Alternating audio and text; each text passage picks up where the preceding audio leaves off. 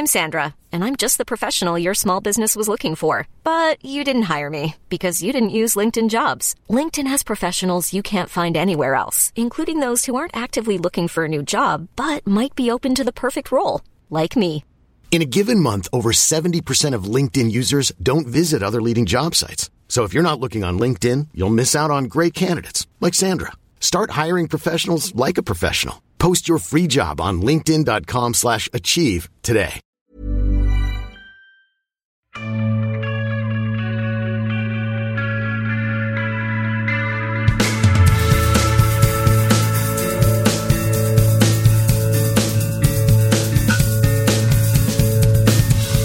tuned in to Sci Fi Fidelity, the podcast that brings you monthly science fiction television discussions and interviews. Remember to follow Den of Geek on Twitter and Facebook at Den of Geek US, and we are at Sci Fi Fidelity. This is episode 34 for October of 2018. My name is Mike. And I'm Dave, and in this edition of Sci Fi Fidelity, we'll be talking about some of our favorite genre series that only lasted one season. And our show topics include a look at the changing direction for NBC's The Good Place in season three and the new sci fi offering Manifest, also on NBC. Sort of sci fi. we'll talk about Manifest in a bit, but we also have an interview with Dominic Lewis, who is the composer of the music for The Man in the High Castle, which will be coming out on October 5th, almost the same time as this podcast releases. And spoiler wise, it's going to be interesting. Definitely, we're going to be having some spoilers for The Good Place, but we're only going to be talking about the one hour premiere for The Good Place. So if you're caught up on that one, you're good there. And Manifest, we're going to be talking about the first two episodes of that show. And then the interview, believe it or not, does actually have some mild teasers, I would call them, for The Man in the High Castle season three. So just be wary of that. Dominic Lewis was very forthcoming. I really enjoyed the fact that he was so detailed in his answers. So just make sure you're you're ready for that. But if you do need to skip around to avoid those spoilers, or if you're only interested in certain topics, here are the time codes for today's discussions. One Season Wonders, 208, The Good Place, 2131, Manifest, 3652, The Man in the High Castle interview. 5552. But as Dave said, our discussion topic is one season wonders, which I was very surprised we haven't done this topic before because it's rich with discussion potential and it also garnered quite a bit of input from our listeners on our Facebook group. So I'm excited to uh, share what we came up with. We had to sort of be choosy and pare it down to our favorites, right, Dave? All right, and this is by no means the best. In fact, I can't remember how we sold it on the Facebook group and how the discussion went there. I know there were a lot of people chiming in, but uh, let me stop you there. How can you guys not talk about Firefly? Oh, right. Uh, Firefly goes without saying. So, right. We, we eliminated that from consideration from the very start. right. And again, it's, I don't consider the three that I have the best, but they're, they're ones that I think are important, the ones that I think may be overlooked to a certain degree. And they also are, are quality shows. So I'll go ahead and start with Odyssey 5 which is a show that I really stumbled on. I found that I had Sony Crackle, which is a free streaming service that Sony provides, and it doesn't have a ton of content, but as I'm looking through, I see this Odyssey 5. It sort of looks sci fi ish. And it was pretty good. It's a Canadian production, Space, and then Showtime showed it in the US in 2002, 19 episodes. And the only actor that everybody would know is Peter Weller, who is the captain of a six person crew that witnesses Earth's destruction while they're in space. And through a little time traveling anomaly with this being known as the Seeker, he sends them back in time so that they have a chance to prevent the catastrophic event. That's pretty groundbreaking for 2002. I wish I had uh, tuned into this when it was airing. Yeah, and like travelers, only their consciousnesses are sent back, and the five, because one of them dies during the mission, are basically attempting to change the past as they work towards saving the Earth. But one of the kickers is that they don't really know each other the way they did when they witnessed the Earth's destruction. So they've got to relive these five years leading up to the Earth's destruction, and they've got to reestablish their personal, professional bonds that really, in many cases, haven't yet been formed. And of course, looming constantly in the background is the time honored caveat of many time travel tales will our attempt to repair a dark future actually make things worse? And one of the interesting aspects is that one of the astronauts has a son. I forget what disease he has, but it comes down to knowing what she knows. Can she help her son? And I'll leave it up to you to watch it and find out. Yeah, and that's the beauty of these. A lot of these can be found. You said this one was on Crackle, and a lot of these are on Netflix or Hulu or places like that, even though they're only one season. Some of them leave you a little bit hanging, as we'll mention here in a minute. But yeah, that was a good one, which I was not aware of. And the one I'll have as my first discussion topic is a time travel plot line as well. And I remember when it came out, and we're talking about here Journeyman, who which came out in 2007 with 13 episodes. I was so excited at the announcement of the series because it was billed as a time travel show and at the time it just wasn't something that you saw on TV and I was right at the height of my obsession with time travel, you know, reading like the company novels and some of the other ones that I have on my bookshelf.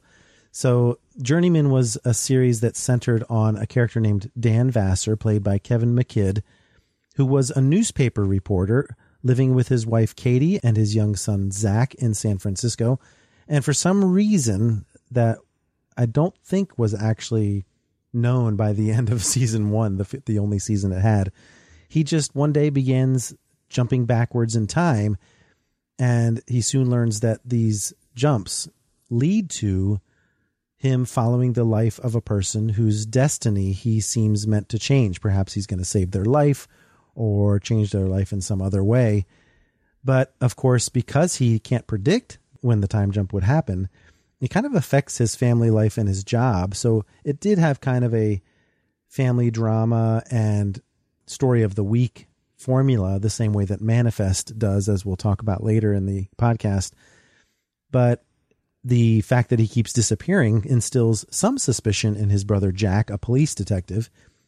And then while he's in the past, Dan reconnects with his ex fiancee, Livia, who's played by a pre Falling Skies Moon Bloodgood. and I remember she was great in this role in this show.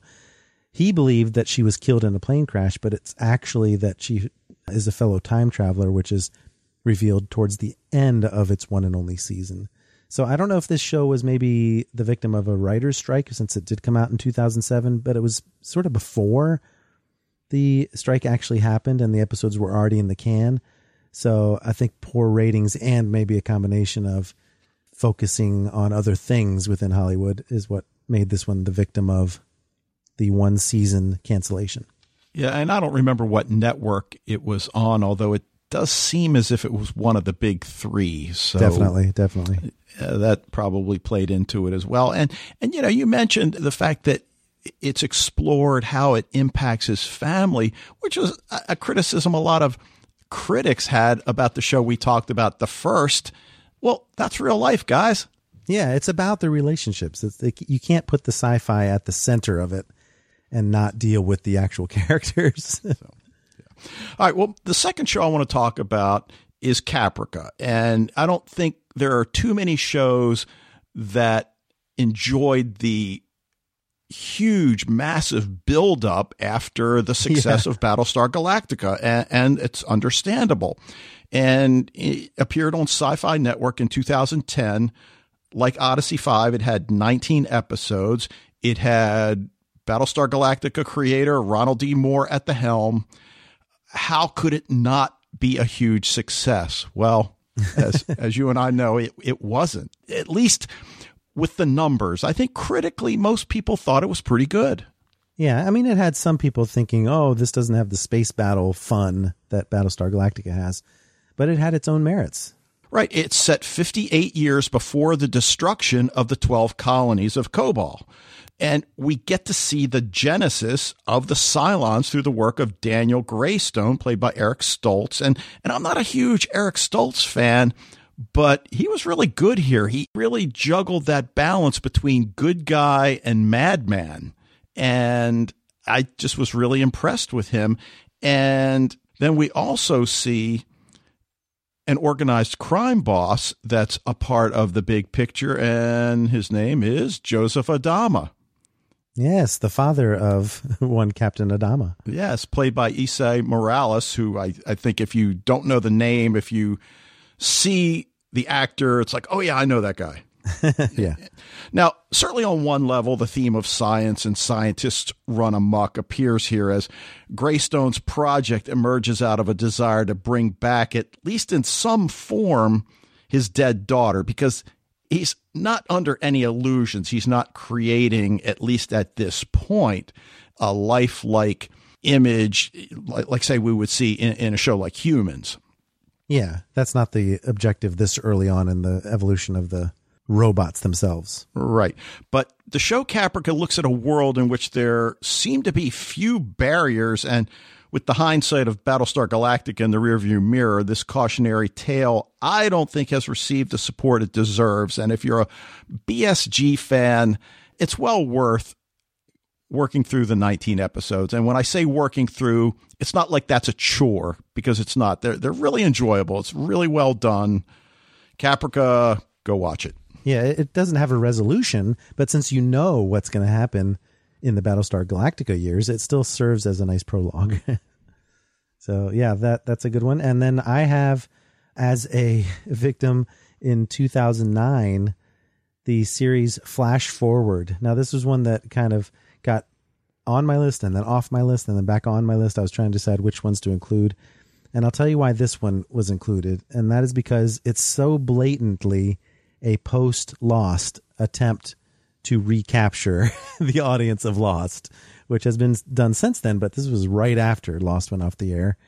Flash Forward was 22 episodes in 2009. It featured Ralph Fiennes and a post Lost Sonya Walger, who played Penny, and Dominic Monaghan, who of course was prominent on Lost.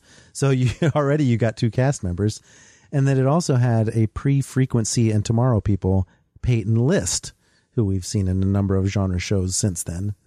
So, uh, Flash Forward is based on a 1999 novel by the same name by Canadian science fiction writer Robert Sawyer, and the series revolves around the lives of several people as a mysterious event causes everyone on the planet, or nearly everyone on the planet, to simultaneously lose consciousness for two minutes and 17 seconds on October 6th, 2009. And during the blackout, people see what appear to be visions of their lives on April 29th, 2010, a global flash forward six months into the future.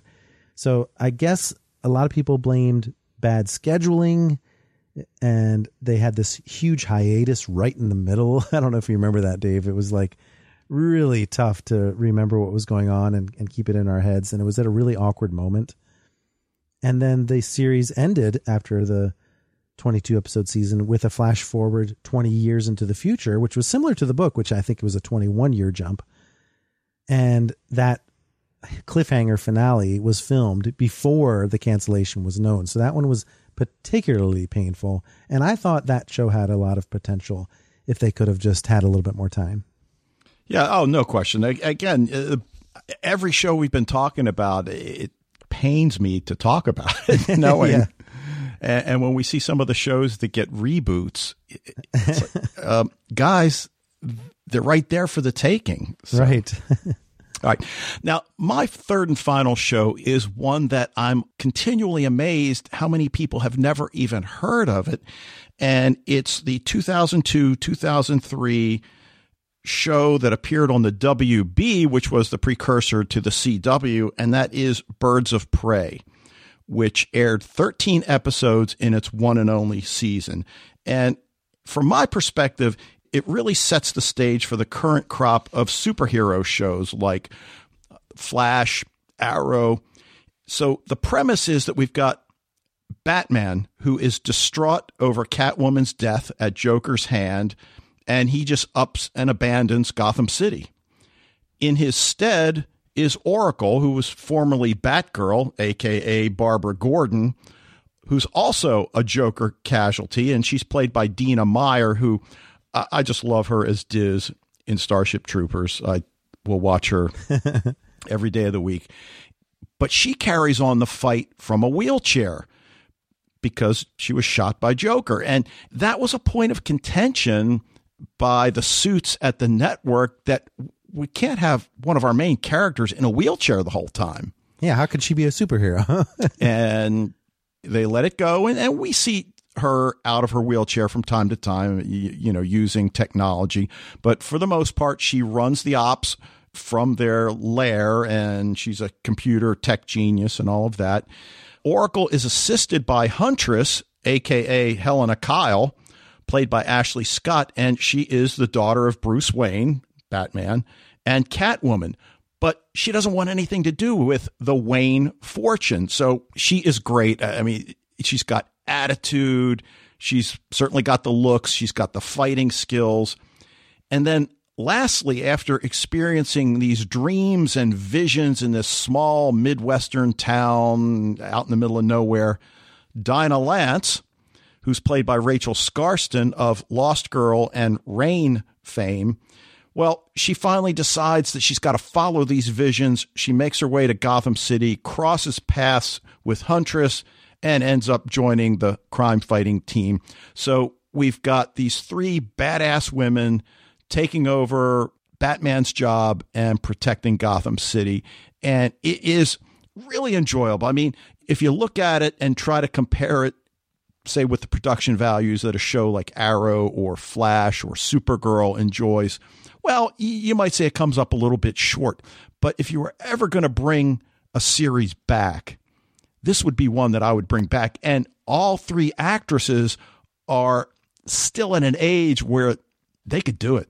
I'm telling you. Yeah, that's true. I didn't think of it that way. But yeah, I mean, you've got teams like Charmed being rebooted. You've got Teen Titans, which is coming out. That's very similar to the Birds of Prey concept. So yeah, due for a reboot. I would agree. Now, one that stands kind of on its own. In fact, it's the only one on this list that's not from the first decade of the 2000s. And that's Earth 2, which was a one season wonder in 1994 it lasted for 21 episodes, and I loved this show. I mean, this was at a time when there just wasn't that much sci fi to enjoy other than Star Trek The Next Generation and shows like that. So this one was great. In fact, Earth 2 did kind of have that same feel of a, a Star Trek spinoff, but it had its own thing. I think the only reason probably it didn't really take off is that although Deborah Farentino, the star of the show, arguably, was great and unique and had held her own, the show also starred Antonio Sabato Jr. and Rebecca Gayheart, who was previously known as the Noxzema girl on advertisements. And I feel like the, the two of them, although they did great on their own, they kind of came in with some preconceptions about their acting ability and, and things like that. But unfairly so, I think. So the, the show basically centers around a concept wherein in the year 2192, most of the human population has fled Earth to live on large orbiting space stations just because it's uninhabitable now. Only a small number of humans remain on the Earth's surface, and the show follows the journey and settlement of a small expeditionary group called the Eden Project, which has the intent of going to an Earth like planet only known as G889 in an attempt to find a cure to an illness that they're experiencing back home called the syndrome. So basically, this show becomes a survival tale because the spaceship crash lands on the planet. You kind of get a lost in space kind of vibe because the team is separated. And eventually, during the course of the first season, two different sentient races are discovered on the planet, which kind of gives it a the hundred vibe as well, if you think about it. So Unfortunately, it went from a 23 share in its premiere to a 9 share during its run, which is, I mean, if you think about it, a 9.0 share would be something that shows these days would kill for, but that was enough to get it canceled, even though it had nominations for Emmy Awards, Saturn Awards, and others. So Earth 2 always will have a soft spot in my heart, even though it only lasted one season. And, you know, was kind of a niche interest for sci-fi fans like me. It's cool. You know, that's one that I- I guess that point in my life, I wasn't watching a whole lot of television and I, I just totally missed it. Now, the listeners came up with a bunch that were on our list at one time, and Dave and I did discuss them, including the one that Mike Gorham came up with, Alcatraz. That was originally on Dave's list. And Corey mentioned The Flash in 1990. That only lasted one season. Mike Cecchini, our editor in chief at Den of Geek, also mentioned that one, along with The Adventures of Brisco County Jr. Benita brought up Journeyman. She also brought up Threshold, Wonder Falls, and Terra Nova. Fred brought up Space Above and Beyond, Caprica, and Carolyn and Daryl and Michael Keller all brought up Almost Human on our Facebook group. Daryl also brought up Journeyman. And Tautos mentioned The Middleman, Limitless, Defying Gravity as her choices. Linda chimed in with The Event and Flash Forward. Those kind of actually are similar in some ways. And then Kevin had to mention Charlie Jade, of course. Davia chimed in with that one as well. But he also brought up Blood Ties and Kolchak the Night Stalker, which I didn't realize only had one season. So, what a great list. We could have gone with just about any of these and been perfectly happy. Yeah, I- I- just real quickly, uh, you know, Linda brought up the event, which is a show that I'd forgotten about, and and I really was excited when it came out, and disappointed when it disappeared. Charlie Jade, as you said, no surprise. Kevin mentioned that, and and that is a show that I really think every serious sci-fi fan should give it a shot because it is different, and and it's an Australian series, so it's got a slightly different sensibility to it, and and the concept is, is pretty unique. Yeah, there's a lot of unique ones on that list, and I'm so glad we got such a level of interest on the Facebook group for this one because it was a fun topic to uh, choose our favorite ones to discuss. Like you said, maybe not the best ones, but our favorite ones to discuss.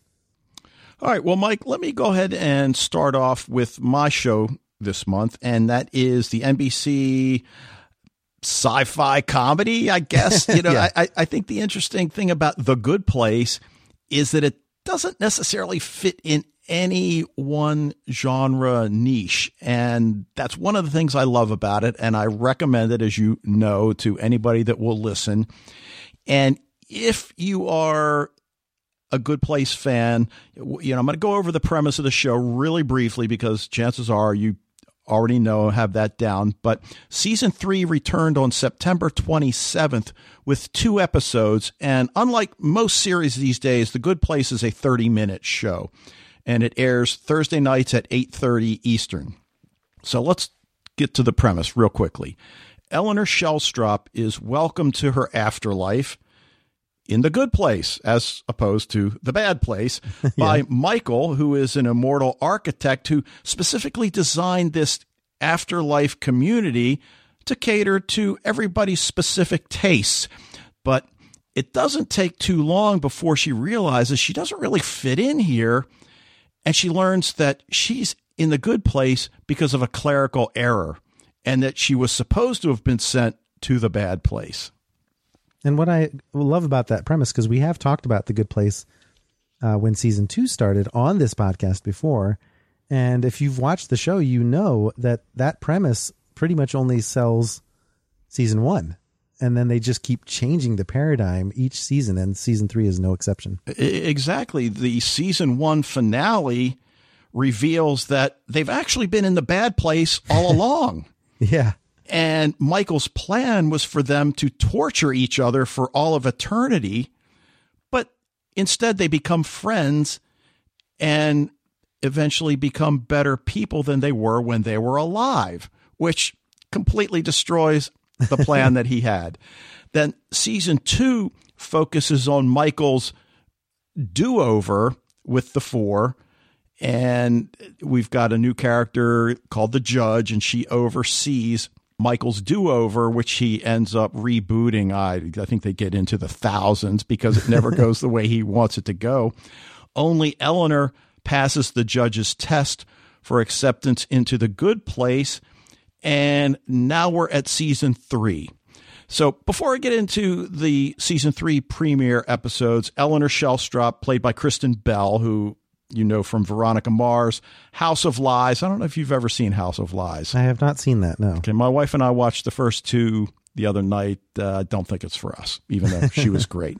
Well, uh, speaking of not for us, though, I have to say my family has been going through a period of trying to discover a new show, and The Good Place has caught on hard with my 10 year old daughter. She loves it. So we're going back through season one, and you can see a lot of this stuff foreshadowed that you mentioned. So it's been a really enjoyable rewatch. Cool. Well, Eleanor is the quintessential party girl who should have grown out of this phase now that she's in her early 30s. Michael, played by Ted Danson, who everybody knows from Cheers, and I forgot he was a main character in CSI for a while. That's right. And he is the immortal architect. At first, we think he's God, but no, no, he's much lower down on the uh, totem. Uh, we've got Chidi, played by William Jackson Harper, who is an ethics professor who can't seem to make a decision about anything, whether it's what shoes to wear, what tie to wear, whether to have Diet Coke or Diet Pepsi, and, and it, it just drives him crazy. Tahani, played by Jameela Jamil, and this, believe it or not, is her first acting credit. Wow. Yeah, she's great. I know. And she's a spoiled socialite who's jealous of her perfect sister who, you know, has cured cancer. She's a movie, st- you know, whatever. she's perfect. Uh, Jason Mendoza, played by Manny Jacinto. And he's got a lot of credits, Mike, but my favorite is his role in The Hundred as boy bullied by Murphy. I, I need to find that episode and watch it. and he is first presented to us as the silent Buddhist monk named Jianyu. But then we learned that that was all a cover because he realized something was up, and uh, he also doesn't belong there. But none of them do, honestly. none of them do. And, and, and the great thing about him is he, he's got a fixation and fascination with the Jacksonville Jaguars and Blake Bortles in particular. And if you're a football fan, it, it's just you know, it just adds to it. And then, of course, there is Janet, the AI caretaker, and Michael's right hand, played by D'Arcy Carden, who you may know from a series called Barry. So in season three, Michael goes to Earth to undo the deaths of the four, aware that it's going to start a new timeline with ripple effects. And, you know, of course, you and me, I mean, we, We love, love time travel or we love, you know. And once back, he and Janet observe as the four hopefully become better people.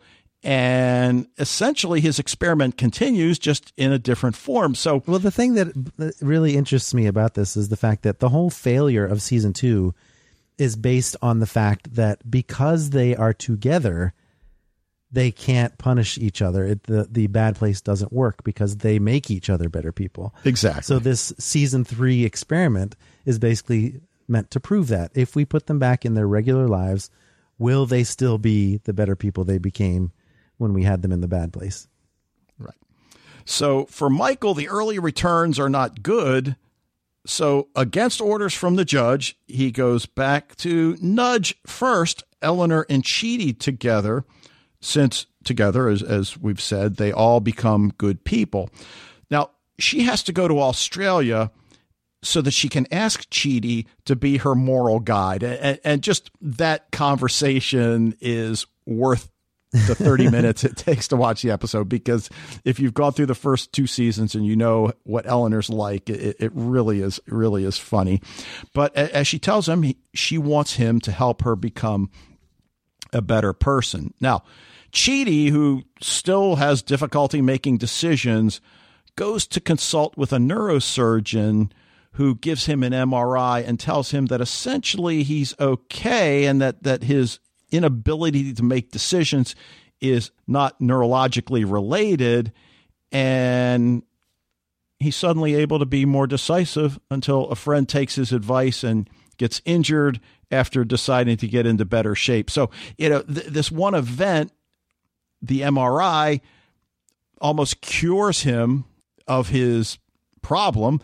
And then when he offers advice to somebody else and they have a negative impact, then he's back to his old ways. So uh, uh, again, it, it's really funny. And of course, there's a little bit of a love interest going on with Chidi and the neurosurgeon. And I like where that's going. I like where that's going. I, I do too. And, and, and of course, there's always been the fact that Eleanor and Chidi were paired in season one as soulmates. And while there was not really a whole lot of sparkage between the two, you know, if one would see the other with somebody else, there was always, uh, you know, a little bit of jealousy, maybe. Well, the the girl playing Simone is in a show called Killing Eve on BBC America. Great character in that, so I was very excited to see her in this one. But yeah, you can always mix up the formula, and I think that certainly having Chidi see it in a different light and they make attempts to change their ways is very fun, especially since Michael has to sort of break the rules in order to make it happen. So it's not really a true test. or all right, and he's constantly breaking the rules. And in fact, the one demon, and I can't remember his name, but uh, he's been in the previous seasons. He suspects something is up, but he can't get into the judge's computer system. So he doesn't really know what's going on with the four who've been back on Earth for a year now. And Eleanor nudges Chidi, and you mentioned Simone together since Chidi's afraid to ask Simone out. And, and, again, that that's a great scene, and it's certainly reminiscent of the relationship that Chidi and Eleanor have in the first two seasons. It's just that there wasn't a third party that Chidi could get together with. Well, the demon finally gets access to the judge's computer, knows Michael's been going to Earth multiple times, and Michael's got his little passport that he has to get stamped by the gatekeeper who is fascinated with frogs. So, um, that works to Michael's advantage. Yeah, exactly. So, oh yeah, oh no, the judge didn't say there was a time limit and stamps it again. So, Chidi is still working with Eleanor and he recognizes that what they have in common is that they each nearly died. Well, of course, we know that, right? That's the dramatic irony here in this situation. So it spurs him to create a new doctoral thesis the impact of near death experiences on ethical decision making. Perfect. Perfect for Michael, so he can get them to uh, travel to Australia to join the study. Right. So we've got Chidi and Eleanor together. Michael's next step is to get Tahani involved. And I believe we've seen the scene before how Tahani dies, which uh, she's at some sort of an auction and she wants this big statue and it eventually topples on her and kills her. Well, it's going to happen again, but Michael pushes her out of the way. And of course, the crowd credits her sister for saving her, which is again hilarious. But she has an epiphany, gives away all her worldly possessions. I'm a woman of the people now, she says, and moves. How perfect is this? To a Tibetan monastery. Wearing the same clothing that her soulmate, Jianyu, wore in the initial episodes of season one. Is that what you mean? Ironic? yes, yes. Well, what's I think key here is that each of the characters goes through this kind of epiphany. Eleanor tries to be a better person. She does it for a while and then finds that it's just too much trouble. And that's when she hooks up with Chidi. And Chidi does his reformation for a little while and fails. Here's Eleanor trying it for a little while. And even Jason does it later on. So they all have to fail initially by themselves so that they can succeed together. Right. And one of the things I guess we have to consider is were these people good all along and can they be, and I'm making air quotes, bad and still be good? yeah. Because she's at this Tibetan monastery. She's really making an effort, but there's a camera crew that stumbles across her, recognizes her, and next thing we see, she apparently uses this experience to write a book and returns to the spotlight. And I guess holds all of these, uh, I don't know, what do you call them? Uh, Self help sessions, and she's a motivational speaker. And uh, right, the spotlight was too seductive. She had been competing with her sister for so long. When she finally got what she wanted, she couldn't resist. Right. So at one of her events, Michael shows up and challenges her ethics.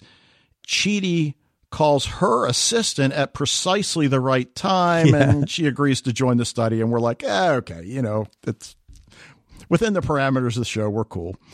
And we've got the scene in which she recounts how it happened to Chidi and Eleanor.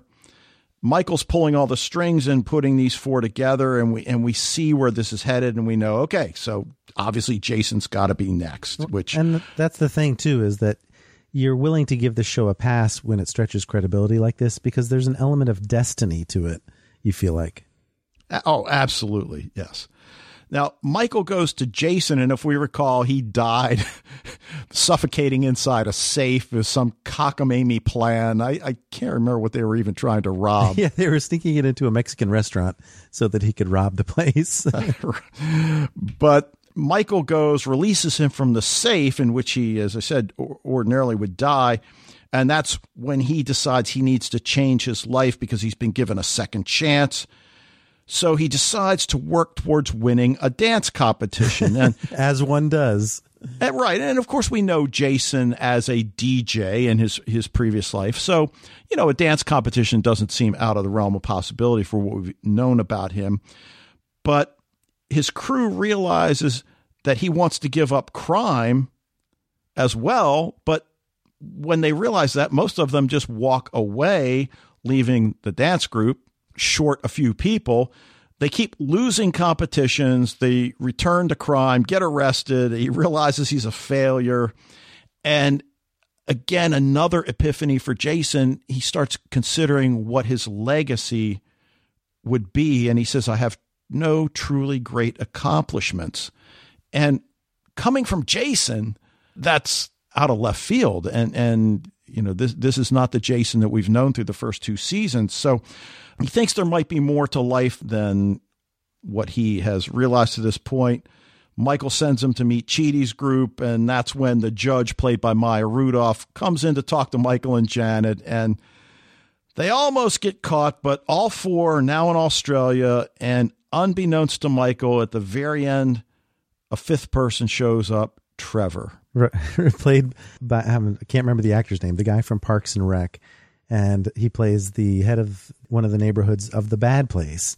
And I had almost forgotten who he was when I saw him, but I'm like, oh yeah, forgot about this guy. So you're not going to like him when you see episode three. Yeah. Well, thank goodness for Michael that uh, Maya Rudolph was binging NCIS. That's all I have to say.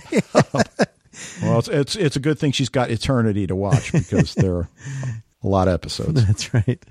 Yeah, it's such a great sh- show, and the fact that it reinvents itself each season is a selling point in and of itself. That's why it's interesting that with our next topic, which is Manifest on NBC, we talk about these one season wonders.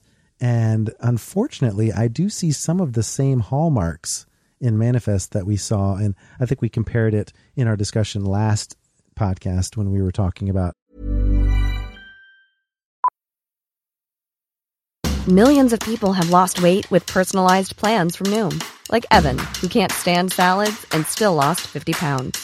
Salads, generally, for most people, are the easy button, right?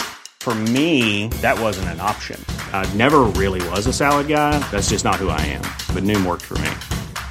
Get your personalized plan today at Noom.com. Real Noom user compensated to provide their story. In four weeks, the typical Noom user can expect to lose one to two pounds per week. Individual results may vary.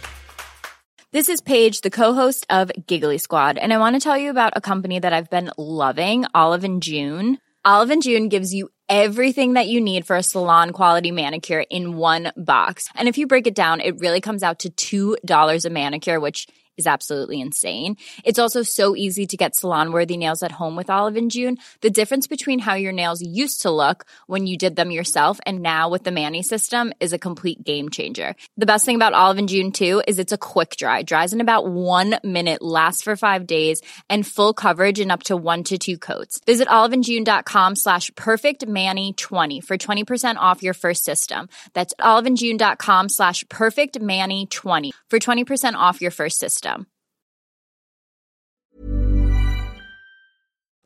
The shows we were looking forward to, that manifest kind of feels like the 4400 in a way, but it also kind of feels like a show that we talked about that got canceled after one season on this podcast, and that's The Crossing, because of the fact that the government is trying to figure out what to do with all these people. So I hope this show does well. It's currently airing on Monday nights at 10, and I've been reviewing it for Den of Geek.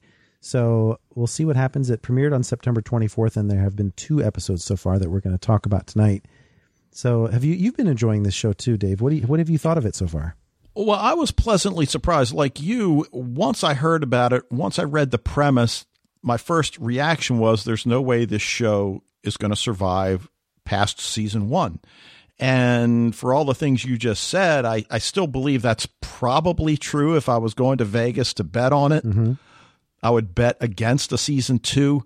But that said, I thought episode one was pretty strong. and it did pretty good in the ratings for NBC. So the premise of this show, in case you haven't heard the full uh, description, because we talked about it in brief in the last episode of, of Sci-Fi Fidelity, but basically there's a family, the Stones, who are returning from vacation in Montego Bay in April of 2013, and we've got Michaela narrating. She's what a 20 something, 30 something young woman, and she's played by Melissa Roxburgh, who I'll tell you, I loved her right from the start because I remembered her as the skydiver in that Travelers episode, 17 Minutes. Oh God, I can't believe uh, you know. It's like yes, I loved her immediately as well. What do I know her from? And I don't know why I didn't look it up. That's where.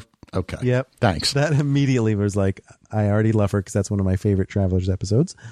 Uh, her brother Ben is played by Josh Dallas, who's Prince Charming in Once Upon a Time. He actually is the other main character, you might say.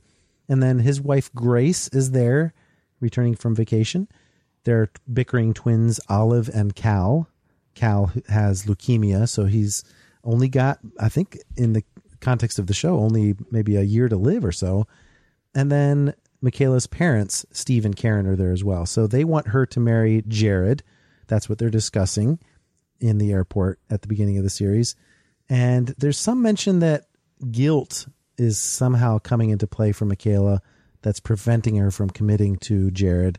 And there's some healing that's going on. Now, I think from the very start, that's another reason why Michaela is the strongest character because she immediately has a lot of depth and emotional turmoil to endear us to her and make us care about her more so than some of the other characters. But on the way to New York, some standby vouchers are offered. They don't have enough room on the plane. And so Ben, Cal, and Michaela stay behind to wait for the next flight, which is the fateful Flight 828, which experiences turbulence on approach to New York. Air traffic control does not recognize the call sign. They are diverted to a small airport with all kinds of electrical storms going on. Suddenly it calms down. They land no problem.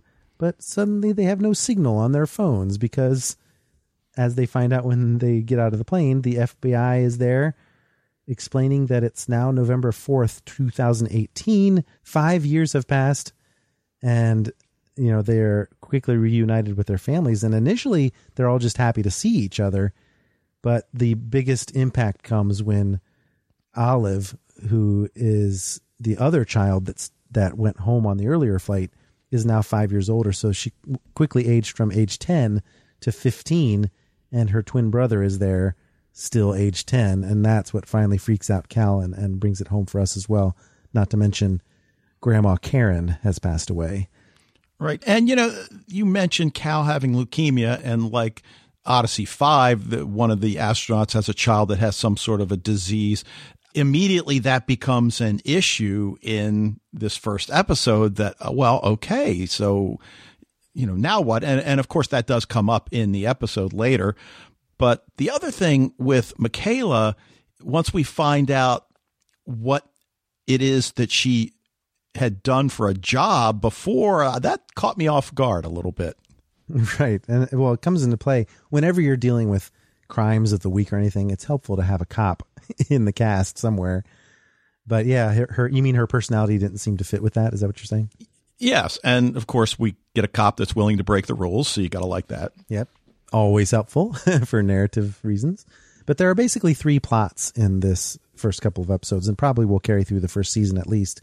And that is the unexplained powers and sense of destiny that comes about from their experience of having jumped forward five years. There seems to be a higher power at play, and the passengers on board Flight 828 start to get these premonition glimpses, whether through uh, hearing voices, seeing visions, hearing music. Uh, has a bunch of different manifestations. So that's one plot. Then there's a small plot line with the government conspiracy that seems to be starting to come into play, but at least the government is concerned with what this all means.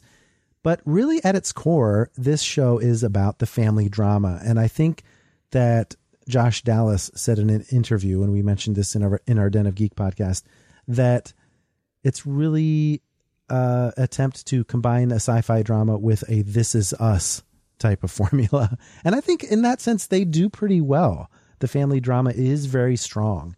It is very compelling, and I got to give him credit for that. One of the pieces that comes into play right from the very start in episode one is the fact that Michaela was going to marry Jared, who is a co-worker at the NYPD, but Jared moved on in those five years. In fact, he married her best friend, Lourdes, who I'm sure was a great shoulder to cry on. And Michaela already had doubts due to that guilt about something to do with a car accident with a friend named Evie. That's still a little bit mysterious at this point in the season. Something to do with her being exonerated from drunk driving charges, but some kind of thing happened that we haven't discovered yet. But Michaela is on self imposed desk duty at the start of this episode and having to deal with working with her ex fiance in a very awkward manner. Well, you know, you, you mentioned that again at its core is a family drama and essentially it's a hybrid show and the challenge is going to be to get people like my wife to watch this because she's not opposed to sci-fi but it's got to have a story and uh, she's trying to get through travelers and i just need her to get to where grant really starts having difficulties with the relationship with his wife. Yeah, You know, yeah. because then it really starts to be about the people rather than the time travel. And in fact, I think the married couple in this one that's still married is the one that's the strongest, and that's Grace and Ben, who are happily reunited. But at the end of the pilot, it's revealed that Grace has been seeing someone else, similar to what happened with Jared. But she's not ready to tell Ben. She wants to kind of preserve their marriage. But the older daughter, Olive, urges her to say something. She owes him that.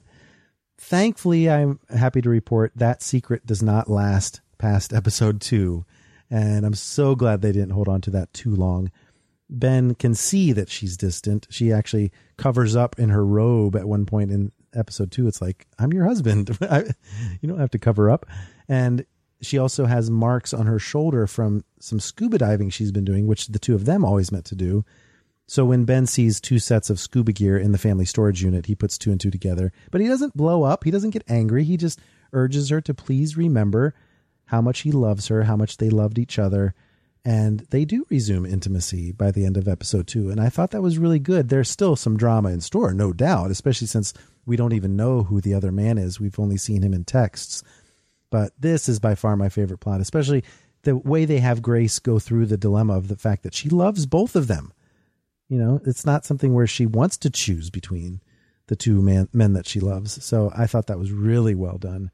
And, you know, the family drama of, of the Stones even extends as far as the kids because Olive was in therapy because of her brother and father disappearing. Ben is making a really great attempt to reforge his relationship with her.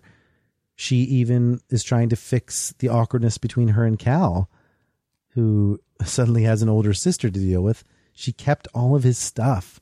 And there's this whole deal with Cal feeling uncomfortable in his new clothes that they've gotten him. Doesn't really like his new toys. He wants his old toys. And she kept all of that stuff. Somehow knew that he wasn't gone. Must be a twin thing, I guess. But the other big part for the family drama aspect of it is that there's a religion piece to this. There seems to be some references to God. As soon as they get home, they see a pillow that the dead mother stitched that has a verse from the Bible, Romans 8:28, which has that same number from the flight. All things work together for good, which kind of gives this sense of fate, destiny, dealing with what has happened to them. And in fact, there's an ongoing conflict between Michaela and Ben about the nature of their premonitions because Michaela thinks that God might be involved and Ben thinks it's a scientific explanation for all this. So definitely enjoying seeing that unfold from a thematic perspective. But the sci fi fans in us must really wonder about the mysterious powers. Except for me, the reason it's not as compelling is because they're using the mysterious premonitions as a way to introduce a story of the week, which is not my favorite. I did like the fact that Michaela introduces these powers by being on a bus and telling the bus driver to slow down. And when he finally complies, they realize he was about to hit a kid that was running out into the street.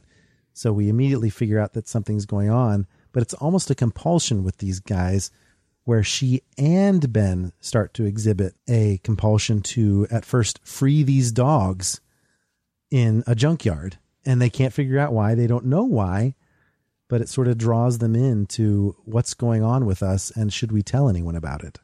Right. And it ties in so well with her ex boyfriend who's leading the investigation into these missing young girls. And, you know, as you said, the thing with the dogs, well, they had it right, but just they didn't go far enough down the road. Right. Now, did you feel like that was a little contrived that they, because I could sort of see it coming from a mile away when they kept mentioning the abduction case that something was going to happen? You know, to be honest, I really didn't.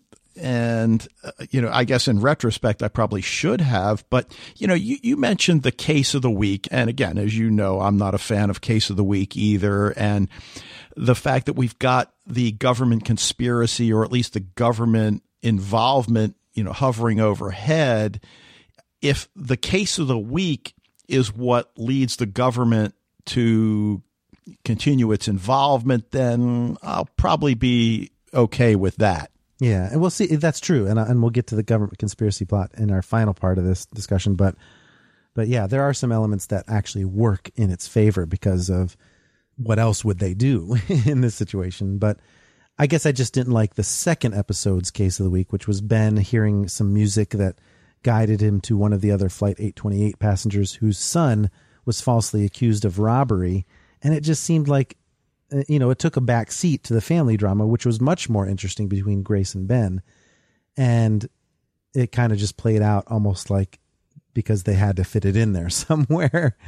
I mean, I liked the fact that the passenger who was from Jamaica, I think he couldn't get in to see his son, and his son had done all the right things and was just falsely accused that was okay. It kind of felt contrived that Ben was involved since he's not the cop. He only used Michaela's connections to help out. And it just so happened that when they went to retrieve Cal's things from the storage unit that Olive had stashed away all of his toys in, it just happened to be right near the place where they could prove that the shop owner's son had stolen all of the goods, not the passenger's son, as as we saw in episode. So I just felt like that didn't really hold together for me in terms of making sense. I mean, because you can have destiny, you can have unexplained premonitions, but you can't have contrivances that have nothing to do with their powers because he was only in that storage unit because of Olive, not because of his powers. Right. And hovering overhead is where the powers come from. Right. Well, especially since it seems to affect people in different ways. For Ben, it seemed to be music, whereas Michaela was hearing voices and something is going on with Cal, who is the third stone passenger on Flight 828, and he's not talking. All we know is we, he's drawing something. First of all, of course, you've got to mention the fact that he had leukemia, and five years later, there's a treatment for his leukemia that was developed by another passenger named Saanvi on Flight 828. She's a researcher who gets back to find that her cellular regeneration theory is now a reality five years later and it has cured many pediatric cancer patients. And Cal just doesn't qualify for it because his diagnosis date is outside the parameters. Well, no kidding, because five years ago he was supposed to die. So it's kind of just like a technicality. But Saanvi brings him in anyway because she feels like she's being called to help Cal. And I get the impression that Saanvi is going to be an ongoing plot line that will be sort of tangential to the stone plots. Right. Now, the thing that drove me crazy about that scene is you certainly understand Saanvi feeling obligated to help this young boy. Her mentor, oh, it's going to ruin the study. Uh, isn't an easy solution just don't include him in the study? Let me just treat well, him separately. Can't we do that? There's some ethics involved there, but yeah, I, I see what you're saying. Well, I, I mean, I guess I would say yes and no. And I'm, again, I'm no medical scholar, but I, I can't believe you couldn't get the family to sign whatever waivers would be necessary. You're not I don't know. Maybe I don't know what I'm talking about. Well, maybe about. that's what they did because clearly Cal is participating Yeah. with her study. But the cool thing about Cal is that he doesn't speak, but he is drawing pictures. So his compulsion seems to be something to do with that because he's drawn a picture of his family with a shadowy figure in the background of the picture. And I just love how Ben goes, Oh, who's that? I don't know. it's like Cal doesn't seem to care about what he's drawn. Ben doesn't seem to care about what he's drawn, yet the drawing is super creepy. Well, hopefully he won't draw a picture of the Earth exploding. yeah. Oh, Agents of S.H.I.E.L.D. yes. But anyway, uh, the government conspiracy comes in because of that, in my view, because of the fact that they've edited together, at least in episode two, the drawings of Cal's shadowy figure with a shadowy figure who is going after the one passenger who did not agree to the media blackout that the government mandated with regard to Flight 828. And I think they're trying to create a sense of false equivalence. Like Cal's shadowy figure in his drawing is the shadowy figure that killed that passenger that, that spoke out. But I think that it's someone from the government or someone part of a conspiracy that dispatched this passenger who spoke to the media because they didn't want it to come out, not some supernatural reason. I could be wrong, but what I liked about the government conspiracy is that they were just trying to investigate. Ben certainly in episode one correctly surmises that the government is not done with them, but it's not until a bunch of the passengers are called to the airport, compelled by these premonitions, specifically to watch the plane blow up. And the explanation given is that this force that has given them these powers that caused them to jump forward five years doesn't want this plane investigated. And so it spontaneously blew up. Well, of course, the government is then going to worry about why these 20 people showed up at the airstrip right when the plane blew up. And they're going to start worrying about national security. So even though the government's conspiracy plotline seems to be a bit of a trope, I give it a pass because what else could they do? what else could, how else could they react in that situation? right. Oh, no, no question. I agree with you. So definitely the plot line that I think is going to come out with that government conspiracy has to do with the shadowy figure who killed one of the passengers. We're still early in the show, of course, so it could go any direction. I'm on board mainly from the fact that I'm reviewing the show, so I have to be, but I always give shows three episodes. So we'll see what the third episode brings, whether I feel like it has staying power. I'm cautiously optimistic on this one but it does have its flaws. I won't I won't lie. Both of my reviews for episodes one and two were three and a half stars out of five, which is my uh, equivalent of like a C grade. So we'll see. Is it slated for 13 episodes? Yes, thirteen episodes. hmm So uh, hopefully some of our listeners out there are enjoying that one. But one we also have talked about on this podcast is The Man in the High Castle, which I'm very excited is coming back for season three on Amazon. I happen to be moderating a panel at New York Comic Con this weekend with some of the stars from that show. Very excited to be doing my first panel moderation at a big convention. And I'm also reviewing Man in the High Castle for Den of Geek in season three. So I'm fully invested. And I was so happy that we were able to get the composer for this show, Dominic Lewis. And, you know, we talk to a lot of composers on this podcast, but Dominic Lewis is a great interviewee because he's not only into the music, he's also into the show. So he's going to give us some nice tidbits here. But Dominic Lewis has been in the music department of several feature films, including X Men, Sherlock Holmes, and Wreck It Ralph. And he was even a featured vocalist, believe it or not, in movies like Captain America Winter Soldier and The Amazing Spider Man 2 but The Man in the High Castle is his first American main composer gig that I could see, and he is killing it. The Man in the High Castle season three drops its 10 episodes on October 5th, and Dominic has a lot of enthusiasm for some of the new storylines. So let's take a listen to what he had to say. Hi, Dominic. Hello. Thanks so much for uh, joining us to talk about Man in the High Castle. I'm very excited for next week's premiere. Oh yeah, yeah. It's gonna be. It's a really great season. I think. I hope people are gonna like it. It must be kind of strange because a lot of the composers we talk to talk about how they're working on the score all the way up until right before the episode airs, but there's been quite a bit of time since production. Have you been able to sort of watch it mature or get it perfect? Um. Well, I mean, the thing is, I I was working on it up until did I finish High Castle? Only a couple of months ago. So it's been a normal length of time. Season three. It's just it, it started later than. There's been a massive gap in between two and three, but I yeah, I haven't actually.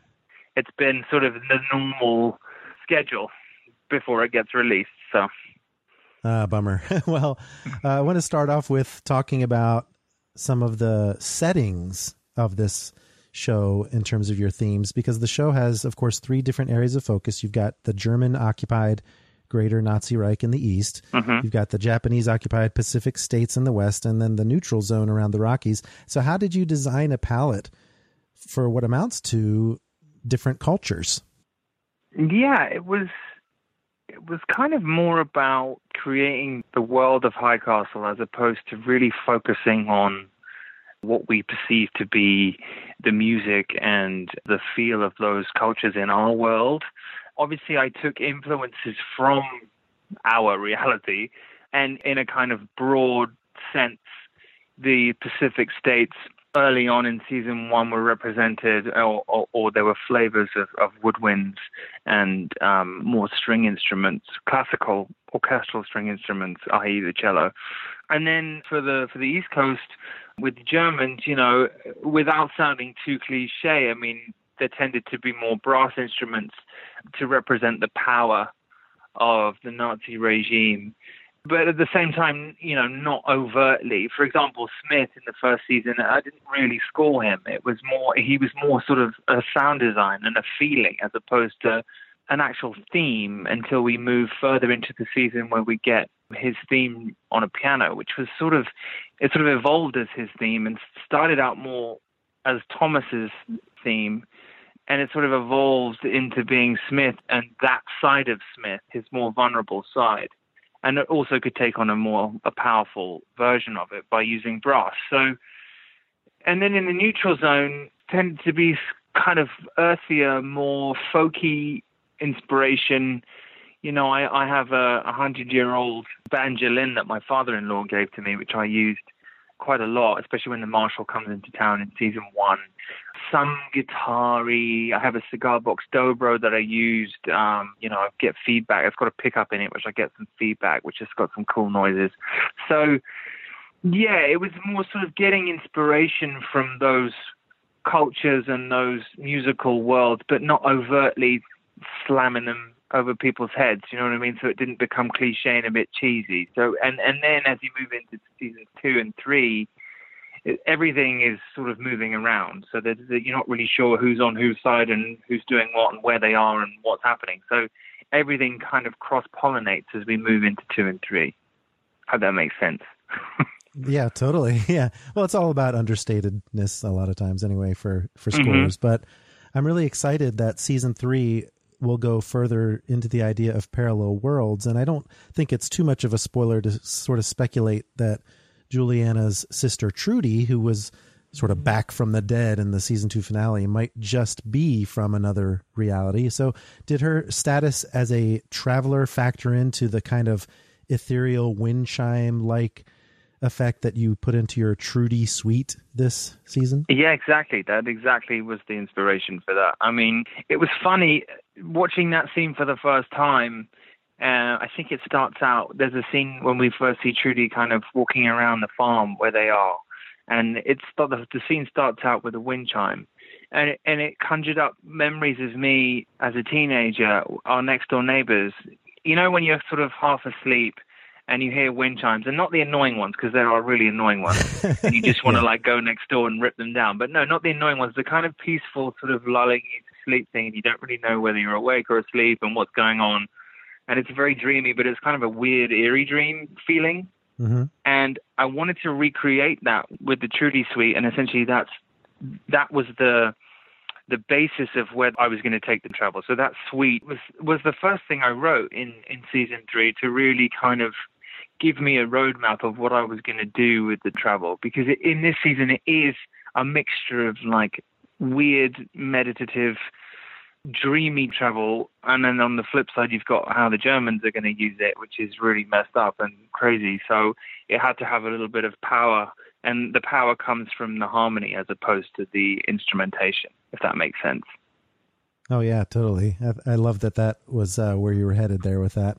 But um, John and Helen Smith will be rising within the ranks in season three based on John's actions to bring down the conspiracy in season two. So, what changes have you implemented for the Smith family, given their story arc, which might be a little darker, might be a little bit more majestic? I'm not, I'm not sure what I would predict. Their story arc is super cool, and it's sort of all of those things you said. Yeah, it's it's really hard to explain this without giving anything away. but um, John Smith goes through. I mean, they both, as a as a couple, go through a lot um, with the loss of their son. Uh, is where we where we start season three, obviously, with Thomas turning himself in in the end of season two. There's a lot of domestic marital problems when we move into the beginning of season three, which creates this tension and it's been really fun to score their relationship because in season two, you know, they were each other's rock. You know, with all the problems that they were going through, with everything that Smith was going through, and the pro- and and the and the problem that his uh, his son's disease was causing, that friction. But they could always look to each other. And then in season three, it's not quite simple. I mean, they still they're still very much a team, but there's a lot of stuff that's been swept under the carpet, obviously because of who Smith is now and how he's rising through the ranks. A lot of it is obviously being suppressed, and, and there's a lot of resentment, a lot of tension between the two of them, and that is important to portray in the music. And it was really fun to come up with a version of their theme, a version of his theme that created this kind of eerie tension and when when in seasons one and two they've always been so strong and they've always relied on each other and not not the case in season three to the point where Smith is really going through it and as, as we move through the season. And then there's this little frantic piano thing that I wrote that I that I wanted to describe how you know he not knowing what the answer was like he at a point in season three it's not giving too much away. He doesn't know where um Helen and the and the girls are. And he goes out to the beach house and they're not there. And he's like he's he's really really in a in a place of worry and what does this mean and then he has to go back to this big rally back in New York um, I'm trying not to give stuff away, so um, forgive me. If, I think you're doing a good job. yeah. So I this little piano figure that keeps coming back, which is kind of frantic and a little bit skittish, helps to conjure up hit, hit the problems that it's just getting worse and worse and worse. And it's a it's a, a repetitive figure, so it helps portray that. It's odd because Smith, with Smith's doubts and what Smith's come from um, from season two, it's almost like he end kind of ends the season. You kind of root for him, which is really mm-hmm. odd because he's such a horrible man when you really let step back from it. but it's been really interesting scoring his journey because by the end of season three, you're sort of rooting for him and you sort of feel for him. So Smith's theme takes on many different ideas in this season. It's not just, uh, you know, as I say, season one, we didn't really score him. He was more evil and, and more sound designy. And then when we see the more human side of him, the piano theme comes in and sometimes on the horn when it's a bit more aggressive. But this isn't, it's not quite so simple here. It's, um, yeah, it's, is really difficult not giving stuff away, but um, I'm hope I hope I'm explaining it well enough for people to get what I was trying to do. Of course, yeah. Now, that, speaking of that, though, there's probably been a lot of storylines over the seasons that kind of stood out for you. But musically, was there anything that you really enjoyed writing for? Where the point where you would sit down at your desk to start writing for that particular episode, and you thought to yourself, "Oh, good, I get to bring back this particular theme or play with that particular melody." Any favorites in there?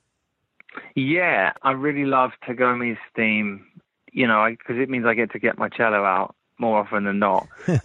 and you know, I don't play it that much these days, but when I do, you know, I obviously have a computer to time and tune me and make me sound nice. But it's always enjoyable to to play those themes that uh, um, on the cello, which I think probably is why the score is quite celloistic, if that's even a word.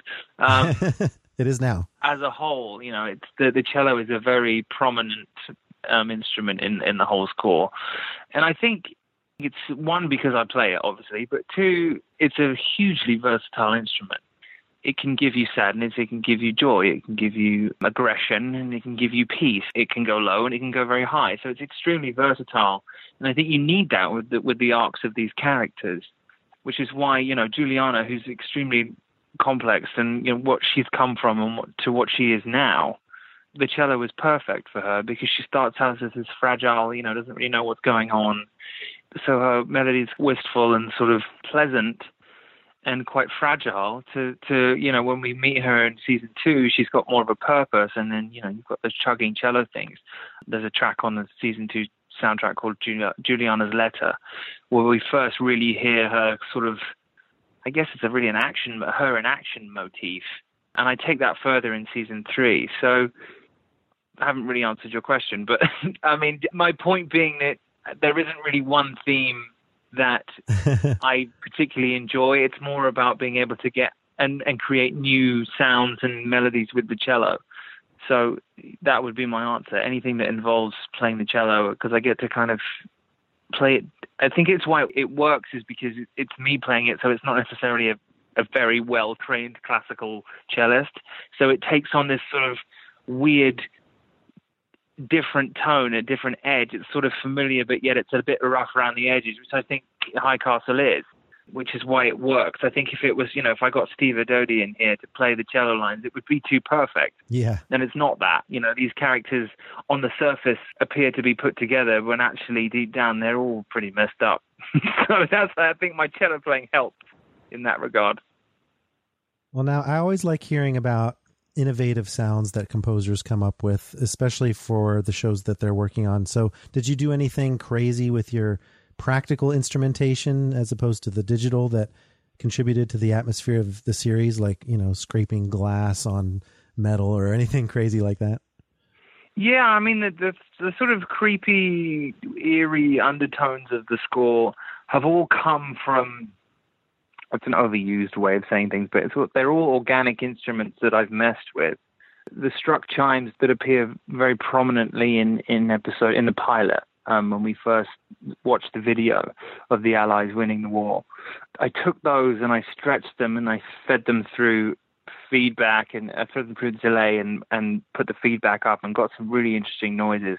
And I sort of use that approach whenever I need to make sound design, which is which is, I guess, is half of the score. Because if I had to sum up the, the sound of High Castle, it would be the familiar, which is the traditional orchestral instruments that I use, whether it be clarinet, cello, piano, horn, whatever, a cor anglais, whatever it might be, the Western orchestral instruments. And then the other half is the stuff that makes it feel weird, which is me messing around with instruments and, you know, getting the audio of it and messing with it so it doesn't sound like that anymore. I mean, for example, Smith for the first two seasons, a lot of the time when he's on screen, and in season three, but a lot of the time he's on screen, you're just hearing this piano pedal feedback, which is I just, you know, recorded the pedal of the piano going up and down, fed that into a delay, put the feedback up to max, and it just like went Oh. for five minutes, and it just created this really cool thing that just kept evolving over five minutes.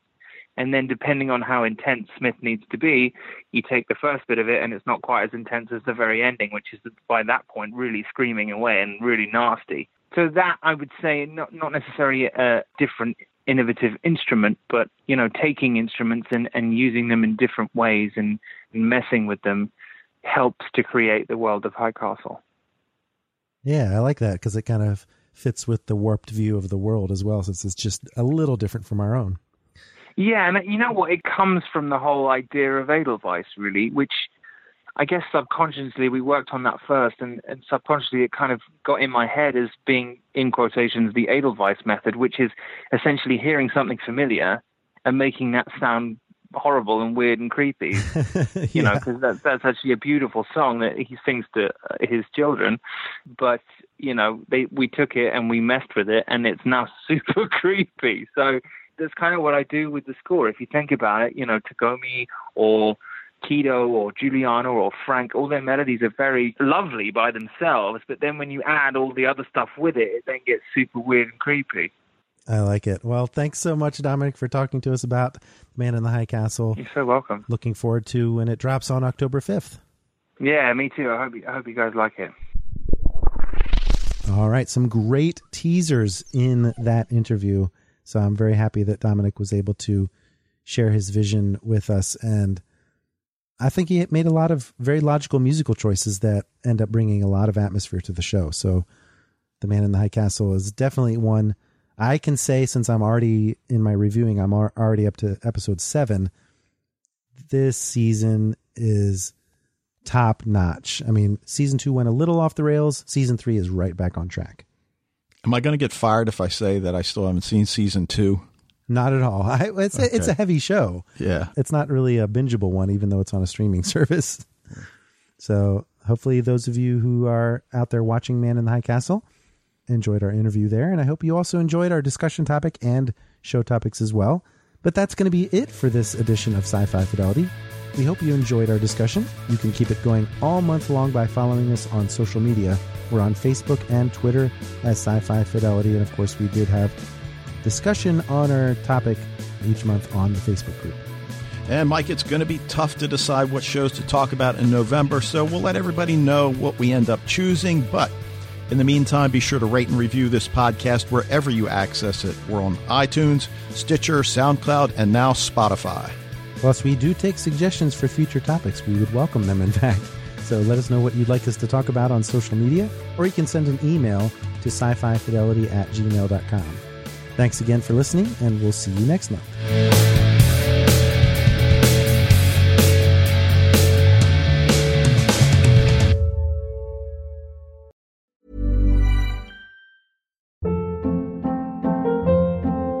Hold up. What was that? Boring. No flavor. That was as bad as those leftovers you ate all week. Keke Palmer here, and it's time to say hello to something fresh and guilt-free. Hello Fresh. Jazz up dinner with pecan-crusted chicken or garlic butter shrimp scampi. Now that's music to my mouth. Hello Fresh. Let's get this dinner party started. Discover all the delicious possibilities at hellofresh.com.